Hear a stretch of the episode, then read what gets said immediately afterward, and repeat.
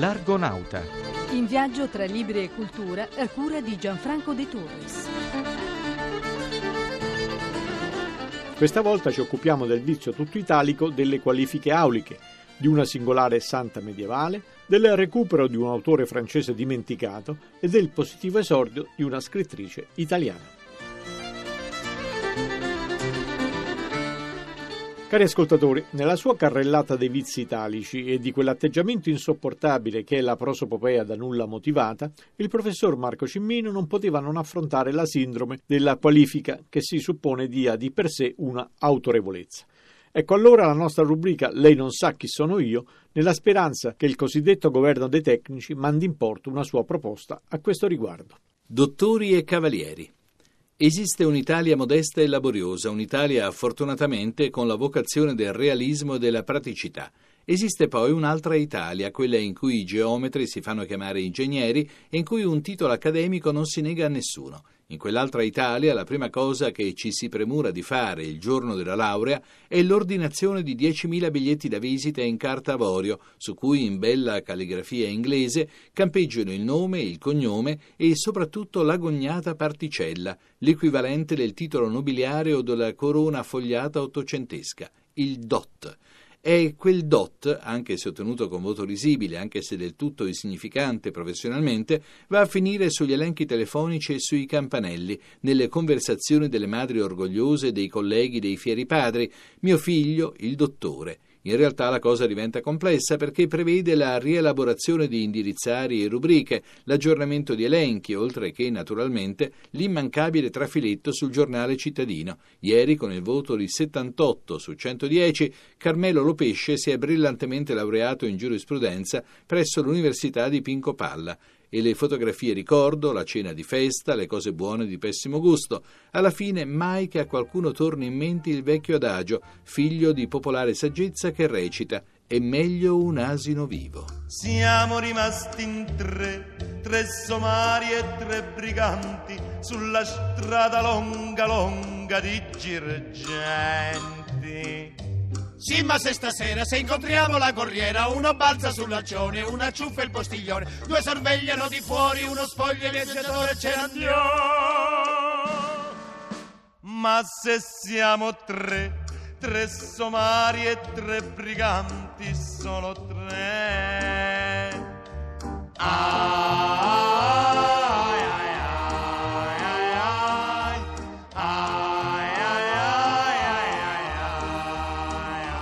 Non sempre la santità segue dei canoni precisi. Ci possono essere dei santuomini e delle sante donne un po' speciali, un po' particolari. Una di queste è qui segnalata da Riccardo Paradisi. Lo scaffale delle muse. Libri e religioni. Profetessa mistica aristocratica.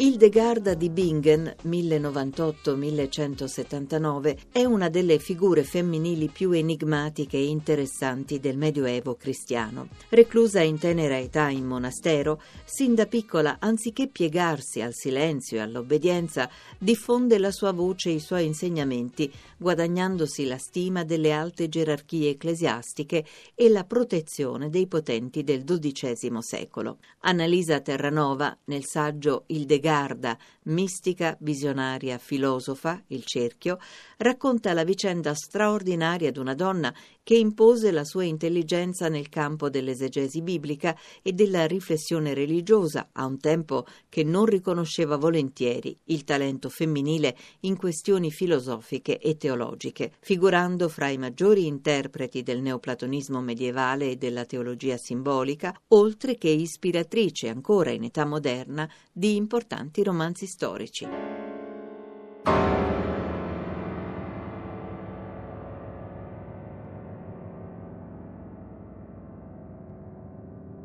La rubrica Il libro ritrovato ci dà spesso l'occasione non solo di riportare all'attenzione di un pubblico distratto importanti opere del passato, ma i più ristampati, ma anche i loro autori ingiustamente dimenticati, come fa in questo caso Mario Bernardi Guardi. Bernanos di Alfredo Cattabiani viene pubblicato nel 1965 dall'editore Giovanni Volpe, figlio dello storico Gioacchino e di professione ingegnere, ma deciso a impegnarsi in una battaglia culturale anticonformista e dunque scomoda. Anticonformista e scomodo era stato anche Georges Bernanos, cattolico e monarchico, reazionario e antidemocratico, dunque politicamente scorretto per la sinistra, ma guardato con sospetto dalla destra per uno dei suoi libri più celebri, I grandi cimiteri sotto la luna, che uscito nel 1938 denunciava i massacri compiuti dai franchisti a Maiorca durante la guerra civile spagnola e preannunciava da parte dello scrittore francese ulteriori polemiche antifasciste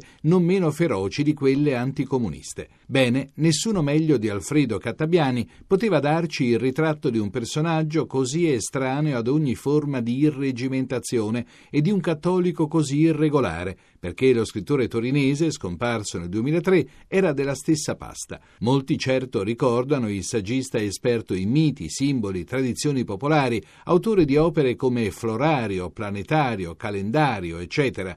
Sarebbe però da riscoprire anche il tradizionalista eterodosso, attratto dal pensiero controrivoluzionario di De Mestre, Donoso Cortés, Morrà e vicino alla cerchia del filosofo Augusto del Noce, ma al tempo stesso affascinato dagli itinerari esoterici e sapienziali di Guénon e Eliade, dalle avventure spirituali di Simone Weil e Cristina Campo, dalle provocazioni antimoderne e antiprogressiste di Elemir Zolla. Un intellettuale disorganico organico? Sì, e il libro su Bernanos è una spia di questa geniale irrequietezza di spirito.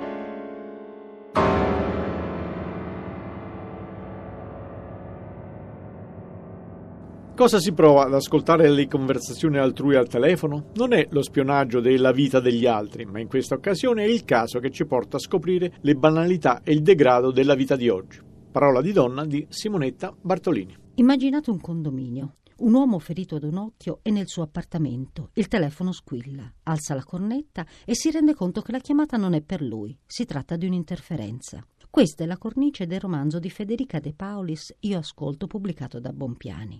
Poiché il telefono dell'uomo per un guasto riceve solo chiamate fra i condomini, il protagonista del romanzo entra volontariamente e consapevolmente nelle loro vite. Due adolescenti che si compiacciono della magrezza procurata vomitando ogni cosa che mangiano, una donna malata di cancro che non accetta la malattia, una coppia in crisi esplosa con la rottura del setto nasale di lui da una testata della sua compagna. Vale la pena leggere questo romanzo dalla buona scrittura e dalla struttura senz'altro originale, dove le storie sono raccontate attraverso i dialoghi intercettati e chiosate dalle riflessioni dell'ascoltatore occulto. Storie dolorose, storie di ordinaria sofferenza, storie che ci circondano, che rappresentano questo nostro strano, troppo spesso deprimente e angosciante quotidiano, dove il reale ha perduto l'ideale. Ti invito al viaggio in quel paese che ti somiglia tanto i soli languidi dei suoi cieli annebbiati hanno per il mio spirito l'incanto dei tuoi occhi quando brillano offuscati. Laggiù tutto è ordine e bellezza, calma e voluttà. Il mondo s'addormenta in una calda luce di giacinto e d'oro. Dormono pigramente i vascelli vagabondi arrivati da ogni confine per soddisfare i tuoi desideri. Siamo tornati in porto, un cordiale saluto a tutti da Gianfranco De Turris che vi ricorda il sito internet della nostra trasmissione www.radio1.rai.it a risentirci. Invito al viaggio in quel paese che ti assomiglia tanto, i soli languidi dei suoi cieli annebbiati hanno per il mio spirito l'incanto dei tuoi occhi quando brillano offuscati. Laggiù tutto è ordine e bellezza, calma e voluttà. Il mondo s'addormenta in una calda luce di giacinto e d'oro. Dormono pigramente i vascelli vagabondi arrivati da ogni per soddisfare i tuoi desideri, i tuoi desideri.